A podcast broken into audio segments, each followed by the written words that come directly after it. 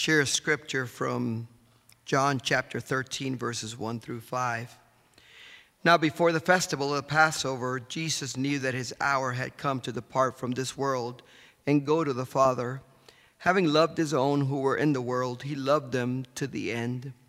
The devil had already put it into the heart of Judas, son of Simon Iscariot, to betray him. And during supper, Jesus, knowing that the Father had given all things into his hands, and that he had come from God and was going to God, got up from the table, took off his outer robe, and tied a towel around himself. And he poured water into a basin and began to wash the disciples' feet and to wipe them with the towel that was tied around him.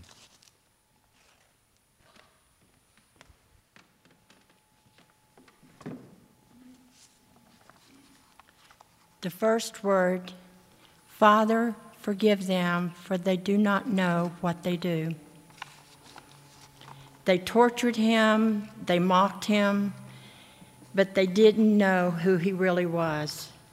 The crowd got caught up in the moment and joined in with the others and kept shouting, Crucify him, crucify him.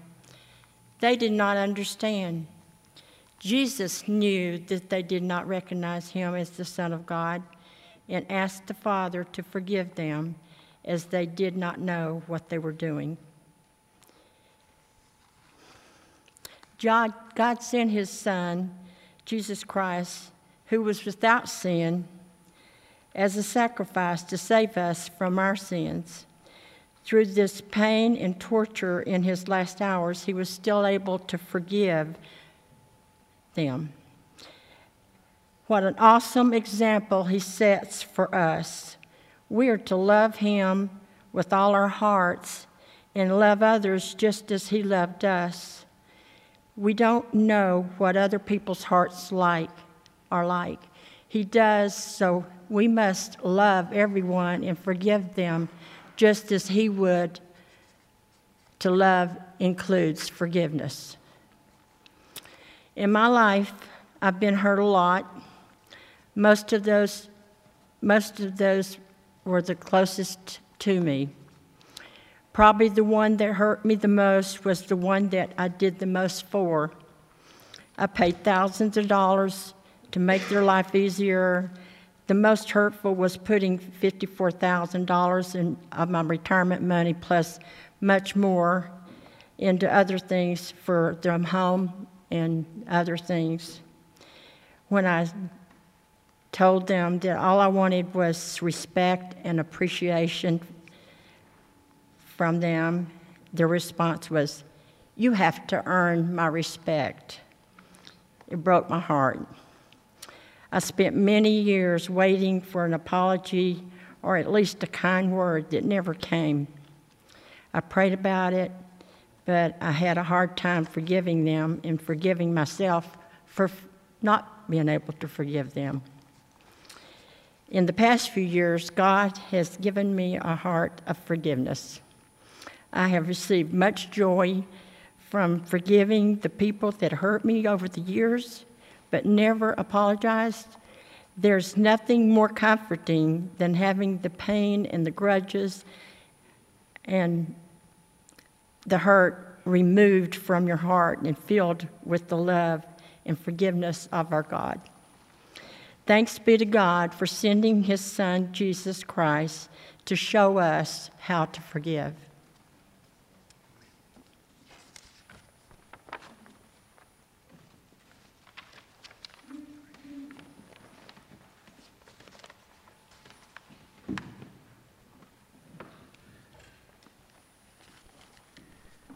in Luke, in Luke, the 23rd chapter, 43rd verse, it says, And Jesus replied, I assure you, today you will be with me in paradise. I looked up the word paradise, and it's two other times in the New Testament. So it's not in there a lot. But paradise, just think what it is.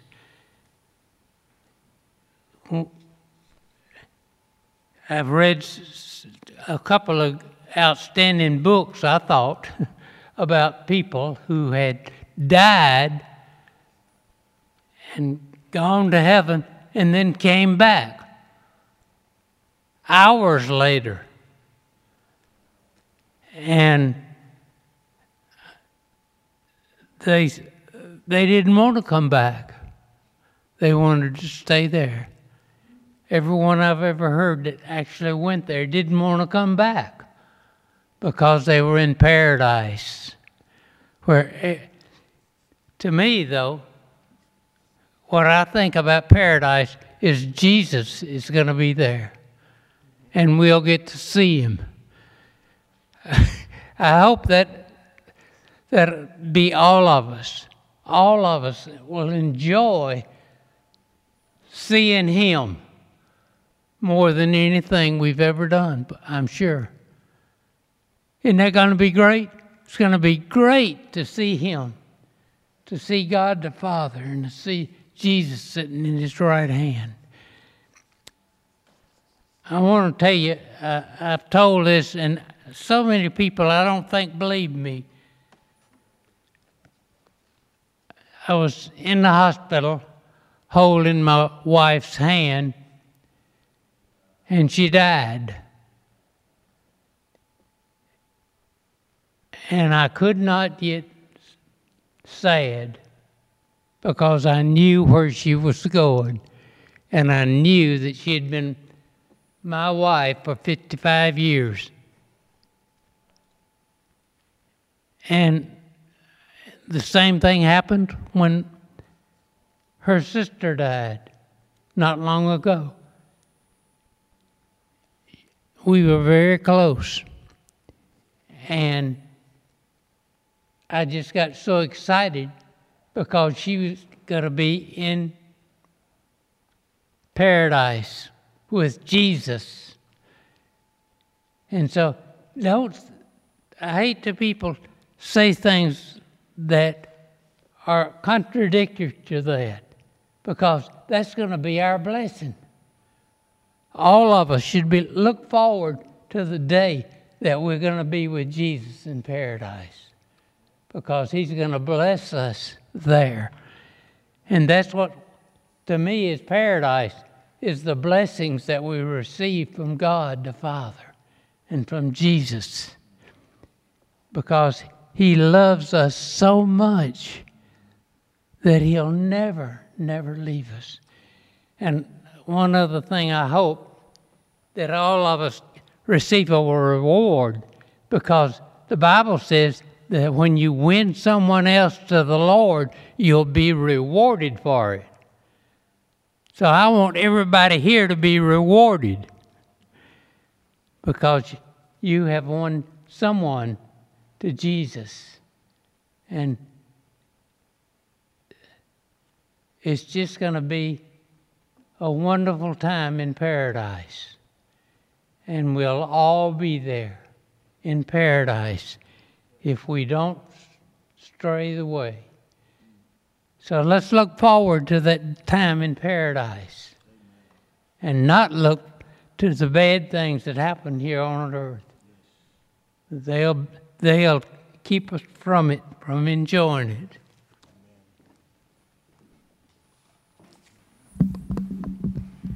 I will be reading the third word of Jesus from the cross from the Gospel of John 19, verses 26 through 27.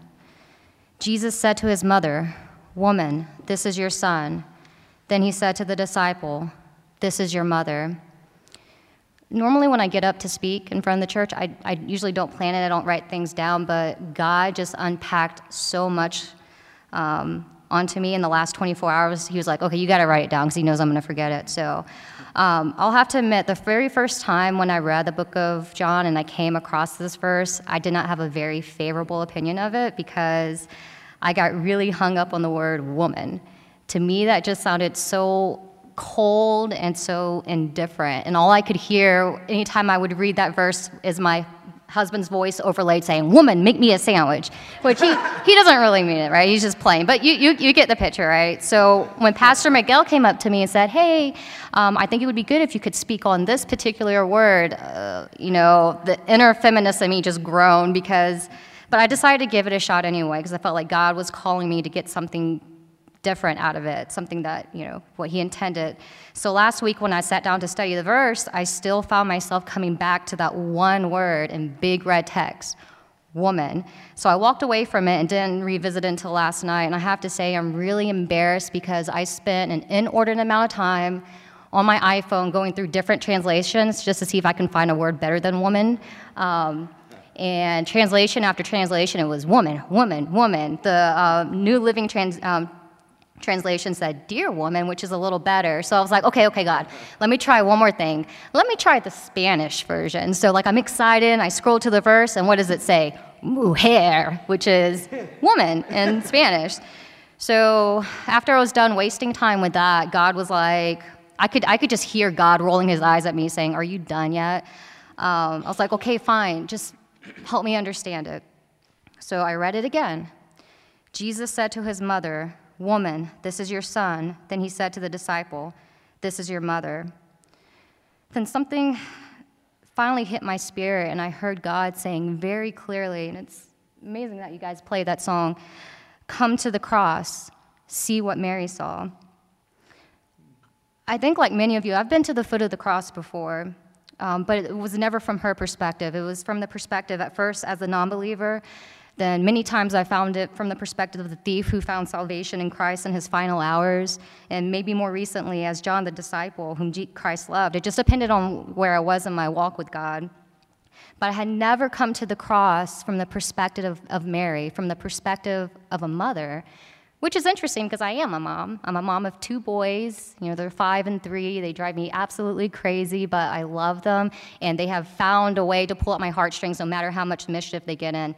No matter what trouble they get in, all they have to do is say one word, and like, it, it just makes me melt. And they'll say it in the sweetest voice. They'll say, Mama. And that's all they have to say, and they're not in trouble anymore with me just whenever I hear that word, mama, it just it makes me melt. Makes me want to hold them forever. Makes me want to fix every bruise, every scrape. It makes me want to help their bad dreams go away. So when God invited me to come see what Mary saw, something really twisted violently inside of my chest because I got I got the feeling that whenever I get thinking of a parent losing their child, of of my kid getting hurt, but God beckoned me.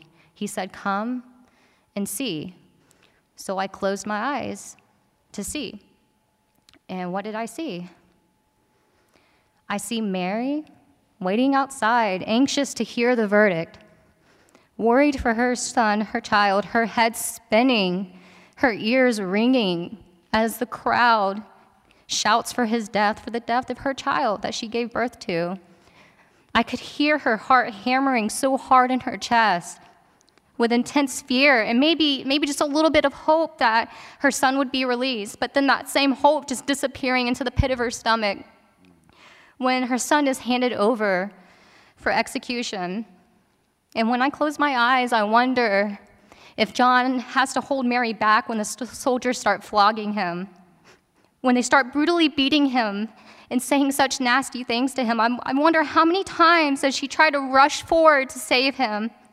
To come to his defense? Does she fall to her knees in grief when she realizes she can't save him? Does her heart break when they put a crown of thorns on his bloody head? Can she see him through her tears as her son struggles to carry the cross? How many times does she stumble in her despair to follow him up to the place where she knows her son will die? And my heart just wrenches when I think about how she has to watch the soldiers lay her child on the cross. She has to watch as the nails are driven viciously through the flesh of her son's hands, hands that used to be so tiny and perfect in her own hand. And as the cross is lifted and Jesus struggles for air, I wonder how Mary can bear it, how, how she can bear the heartbreak. The sound of her son gasping for breath, does it feel like a knife through her chest with each breath?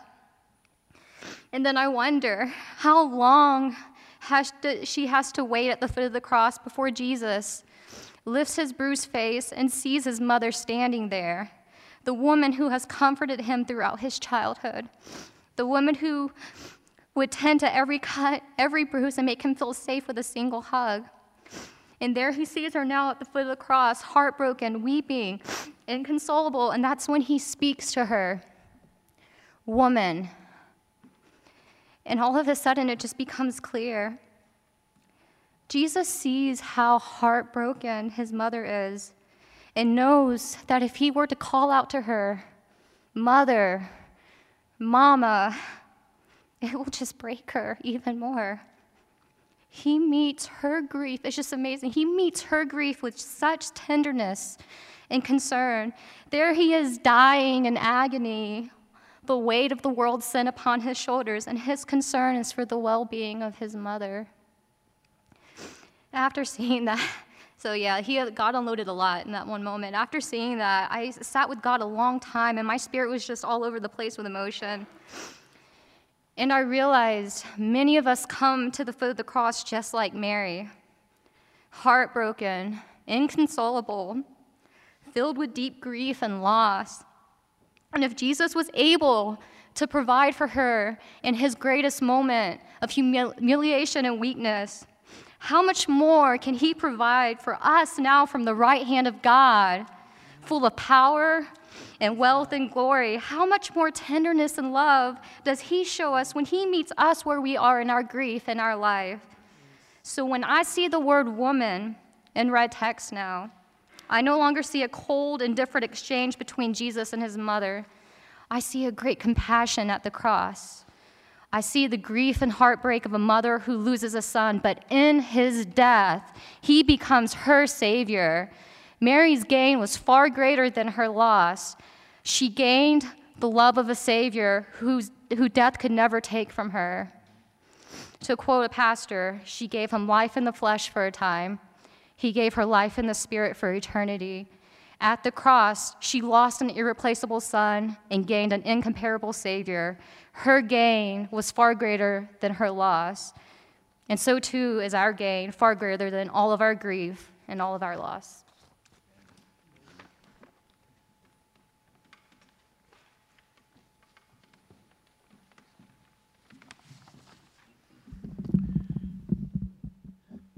So I have the fourth word from the cross Matthew 27 46. My God, my God, why hast thou forsaken me? When Jesus was on the cross, and when he looked and knew he was going to be on the cross, the single thing that had never happened to Jesus in all of his existence was that he had been separated from the Father. He had never been separated from the Father. In the beginning of time, before there was time, he and the Father were one. And when Jesus was in the Garden of Gethsemane, looking at the suffering that was to come, there was without a doubt physical suffering involved, no question, and very unpleasant and very harmful, and certainly something you would not want to go through. But I think that Jesus' greatest concern was that he was about to be separated from the Father. And that was what totally took his spirit and cast it as if it was in utter darkness. And the scripture says in 2 Corinthians 5 that he became sin who knew no sin, that we in him might become the righteousness of God. And in Isaiah 53, it says, Surely he took up our pain and bore our suffering. Yet we considered him smitten by God, stricken by him, and afflicted. We all, like sheep, have gone astray, every one to his own way. But the Lord has laid on him the iniquity of us all. When sin was laid on Jesus, then Jesus could no longer be one with the Father. Because the unholiness of sin could not be in full communion with the Father. And so Jesus had to take on that complete suffering of sin. And the complete suffering was to feel complete separation from the Father. He cried out after six hours on the cross, Why have you forsaken me? In the Old Testament, when the priest would go in, the high priest would go in once a year, he would sprinkle blood above the Ark of the Covenant at a special place between the cherubim called the mercy seat. And it says in the scripture in Romans 3 that Jesus was made unto us a mercy seat. He was made unto us the full atonement for all our sins. And when the priest would go in and sprinkle that blood, then it would atone for the sins of the people for one year. But Jesus is the eternal mercy seat. And when the Father looked down in the Old Testament, he would look through the mercy seat and through the blood and be willing to forgive the sins of the people. But Jesus did such a great and more mighty thing because now the Father looks down at us through Jesus and his blood and provides forgiveness for our iniquity, for our sins. But Jesus had to suffer mightily. I think it's a suffering none of us will ever know or even have an inkling of because he was entirely separated from the Father. Now, on this earth, we're not separated from the Father, we're in his creation. I believe the definition of hell is complete separation from the Father. And Jesus made it so that we now have free and full access to communion with the Father. And he said in John 17, 3, to know the Father and the Son is eternal life. So at that moment in Jesus' life, he took the sin of the whole world. He experienced complete separation from the Father. But what he did was open up complete access to the Father for every one of us. Thank you, Lord. Amen.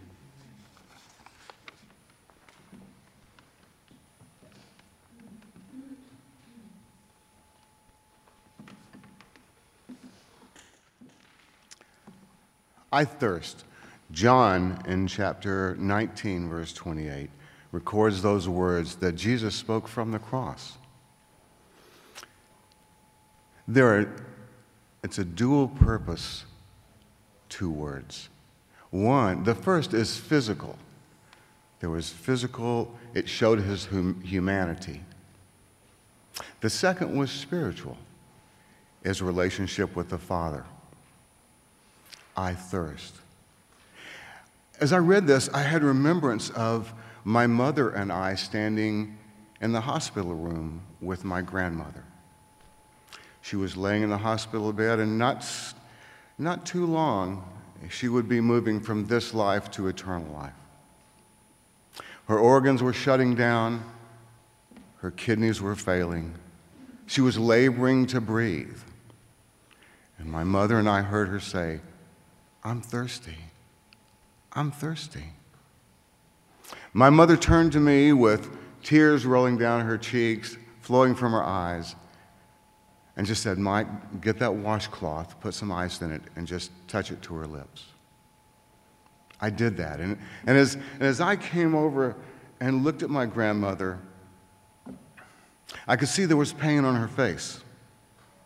I could see her lips were parched, they were cracked, they were dry, and I know her throat was burning. I touched that moist washcloth to her lips. And she just accepted the refreshment. It wasn't much, but it was what she needed at the time. That's because her humanity, that's what happens to us. And that's what happened to Jesus when he was on the cross. It's his humanity that first said, I thirst. He was talking to us. He was saying, I know what you go through. I've been there. I understand. I'll be here for you. The second meaning of the words, I thirst, was a spiritual significance. His father was being separated from him, or he from his father. Do you remember there were rivers of living water through, he had running throughout his whole lifetime. What did he say in his ministry? I can give you rivers of living water. He abundantly gave it out to other people. Remember the story of when he met the Samaritan woman at the well? What did he say to her? Do you remember? In John 4? He said, I can give you living water. And if you drink of this water, you will never thirst. I think that's what he was experiencing on the cross. He had that living water in his life. And as he began, as he was crucified, that living water became a trickle and then a drop. And then it was going to be gone and separated from his Father. That's his spirit. So we had the physical, he understands us, but the spiritual, his spirit, he was thirsty for the Father again. The good news is that as we're going to celebrate on Sunday, his resurrection, he was once again restored to the Father. And he still is available to give us that living water. If we accept that living water, we will be with him in eternity. Thank you, Amen.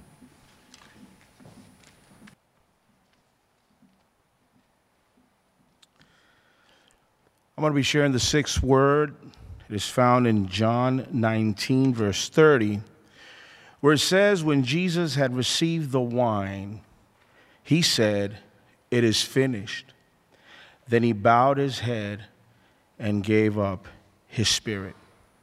Now, when I was reading this word, it took me back to, to memory lane, and as Mike's as Mike shared earlier about that declaration of Jesus where he cried out a need from his body that he was experiencing thirst. Now, when I experience thirst, or when one of my children say, Daddy, I am thirsty, we take him to these cool these coolers in a QuikTrip or a or a supermarket, and we say, you know what? Take your pick. One says Gatorade, the other one says Pepsi, the other one says juice, and there's options for them. And when I think about what my Savior was declaring that there was a, a need before, the, before that, the excruciating pain that he was going through, all the process to finish what he was sent to this earth to do.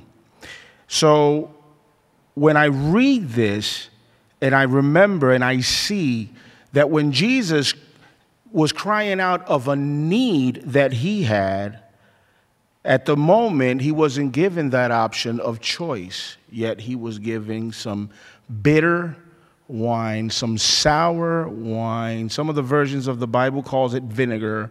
And when vinegar falls in a wound, it stings. And Jesus was experiencing some stinging because when the, when the soldiers went up there and started bathing him with that wine to humiliate him, it, one might say, and as I was contemplating on the word that Tiffany was sharing from the perspective of the mother, one, if I would have been there, if I would have been one of those present disciples, I might have said, Wow, Jesus has nothing left. He is done. Yet again,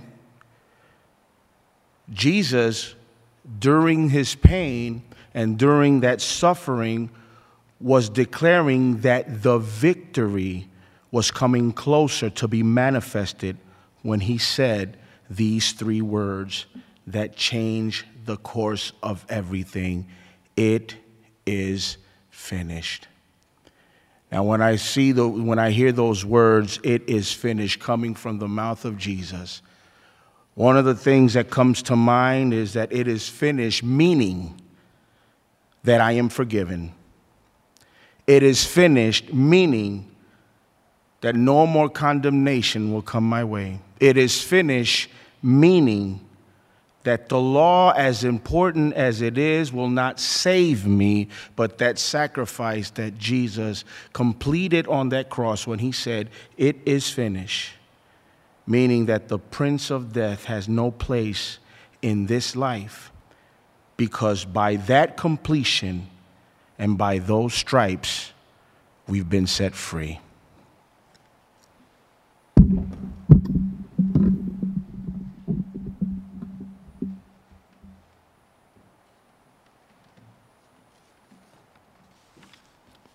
Seventh word of Jesus from the cross. Jesus cried out in a loud voice, Father, into your hands I commend my spirit. How do we face death? To some, it's a very scary prospect, the idea of dying and not being in this life. To some, it is a welcome rest from a life full of labors, responsibilities, and duties. To some, it is an unexpected visitor that came all of a sudden and didn't announce itself. To some, it is a cause for great fear. To some, it is a source of great peace. But what is true is that to all of us, death comes in this life. Because we are told that because all has sinned, all will die in this life. But how did Jesus die? Well, from everything we have heard and from all the words that he shared from the cross, we can surely say that Jesus died a spectacular death, an extraordinary death.